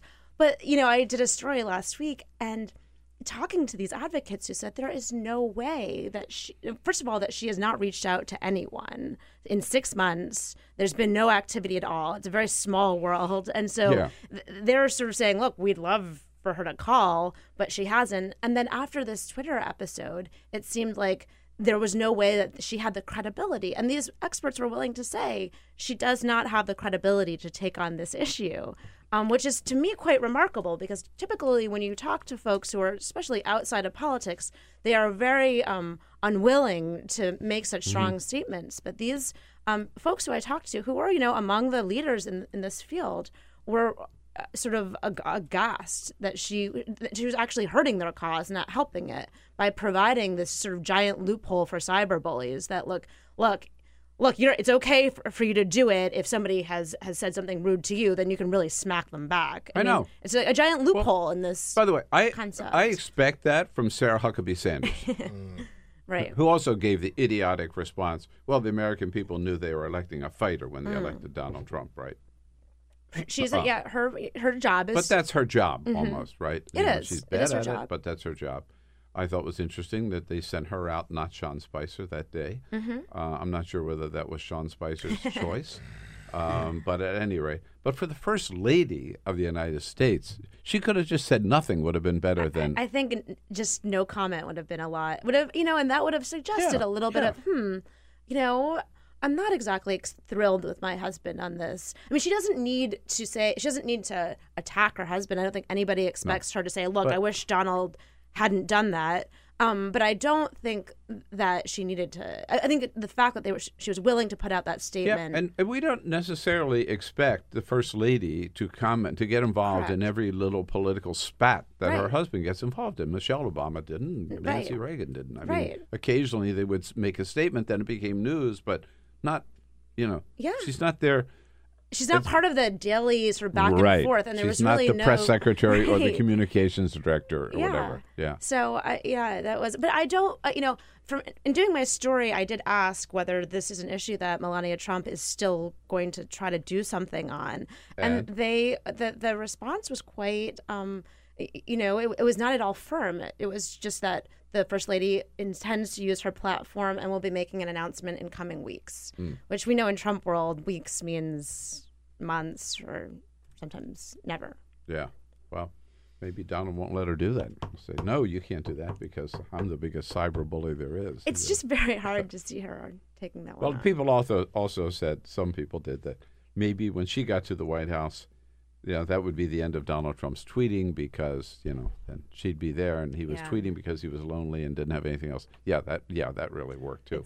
I I mean the the guts that they have to lay out one whole idea during the campaign, which they had no intention of ever following up on, and then just let it die and Yeah. admit, like, yeah, we're not going to. We're not doing that. It's something we've So- never quite seen before. I mean, there, there has. I mean, I'm not saying that people have made campaign promises that they haven't stuck up to. There's usually a stuck to. reluctance. There's a reluctance, usually and a there's also like an art form to getting out of it. Like, Yeah. oh, we really wanted to, but these are the reasons why. And they're just like, no, we don't want to. Yeah, we're we not just- going we- to. Who we're never cares? really gonna- What are you going to do? You're going to make us do it? Yeah. Uh, a couple of other political stories. Uh, one that you've uh, written on is um, your Congressman Seth Moulton up in uh, Massachusetts, Yeah. sort of breaking away from Nancy Pelosi Yeah, yeah, he's a openly, or what's quite openly, quite openly. So Seth Moulton is in his um, second term as a, a congressman. He represents the North Shore, north of Boston. He's very young. You know, on on paper, he's sort of a you know pristine candidate. I mean, he went to Harvard three times, and then he signed up to uh, go to Iraq twice. yeah, I, I mean, well, in one point, interrupting his, um, he was at the the um, uh, Harvard Business School, and General Petraeus called him and said, "Look, we need you back here." And and he interrupted his time at Harvard Business School to just go straight back into a war zone. Wow. which is really you know quite quite amazing. Um, and so he and so he has this reputation of being you know kind of saying it like it is and being a straight shooter. And Yeah, no, he's he's made a mark in Congress. He's he's, Yeah. he's seen as a real. And he took on so he took on a Democrat who's um, quite entrenched, um, uh, jo- Joe Tierney, John Tierney. John Tierney. Excuse me. Yeah, John- John Tierney. I was very close with Pelosi, I might add, um, in, Yes. in Massachusetts, and so he that was a bit uh, unusual, and particularly in Massachusetts politics. Um, but he has made quite a name for himself. Um, you know, and with with uh, you, you know by by taking some shots at Nancy Pelosi, I mean, he certainly made some enemies in high places in Washington. Um, and and there's there are sort of many schools of thought about him. I mean, he's he's a young upstart, and there you know with that in politics always comes this accusation of opportunism. And are you in it for the right reasons. Um, so I mean that is in a story that I did sort of one of the themes that I was exploring, and we we received a letter um, uh, from uh, that he had written to Nancy Pelosi a thank you letter, three page handwritten thank you letter where Seth Moulton effusively thanked Nancy Pelosi for basically everything from his plum committee assignments to his like intern. Um, you know, and, and, was was very sort of grateful to her. And this letter was written kind of back when it seemed like Democrats were going to be in charge of the Oh, the, the yeah. Senate, potentially the House and the White House. Um, and then when that didn't happen, um, you know, his tone really changed, and all of a sudden he has been Did calling he on support? her. Did he support Tim Ryan? Yes, yes, and very openly. Yeah. Yes. Oh, um, and then and then he did again. Um, so after that sort of died down, and he had supported her challenger. Um, after that died down, he, he, then again after the Georgia elect, special election, he tweeted something to, uh, Mm, to the effect of. Nancy Pelosi's leadership is is Mm. you know insufficient for the for the party. And so I think there is a sense of well, you know, you you really were quite quite effusive in your praise Yeah. for her Right. in September, and then in November you, you changed quite a bit. Right. Um, Now, the other political story that caught my attention this morning, uh, the number two story on the front page of the New York Times this morning, the headline is Pence hosting private parties to woo donors, fueling speculation on his political future. Yes, yes, What is- story. What is Mike Pence up to, holding these, getting all these major donors in, um, in what looks like an independent operation? You know, meaning these are not people saying you need to help us raise money for Donald Trump in 2020. Yeah. it's just I want to get to know made- you. I want you to get to know me. Uh, what's going on? I- Does he sort of see that maybe he's going to have to be uh, taking over here someday soon? Well, I mean, and what's also interesting is some of the donors that he has sort of welcomed into the into the uh, vice president's residence are people who quite openly opposed Yes, Trump, Donald yeah. Trump. They were never Trumpers. They were never Trumpers. And so he's sort of the lifeline. I mean, he is doing a very smart political move. I mean, one thing, Donald Trump is not uh, good at donor maintenance. He doesn't like to do it. He, he, so, you know, so he, Donald Trump is leaving this giant avenue open for his vice president to say, well, hey, come on. Come on up to the Naval Yeah. Observatory. Right, yeah. Um, and, and and this is a a, a line that he, um, uh, you know, a bridge that is being built to some of the most powerful members of the Republican Party who will, you know, they'd be helpful in the midterm elections, which is sort of what the Republicans are immediately looking at. They could be helpful in a Trump reelect, but they could also be extraordinarily helpful to a, a Pence It, it- it just seems to me that he is not building uh, a donor base for Donald Trump in reelect in 2020. Mm-hmm. That he's building a donor base for Mike Pence in whenever 2024, or that he sees that he somehow somehow might be thrust into that position He is a- beforehand, yep, he and he's got to be ready. Yep. Which, by the way, is a smart move on Very his part. Very smart move. But it's sort of telling about the little tension maybe in Yeah, yeah. He has to be careful how far he gets over his skis. Oh man, so much going on, Annie. Keeps you and me running fast to keep up with it. Thank you so much for Thank joining us this morning. You can follow Annie at the Boston Globe, bostonglobe.com. Have a great Monday. We'll look for you tomorrow. Right back here on the Bill Press Show. is the Bill Press Show.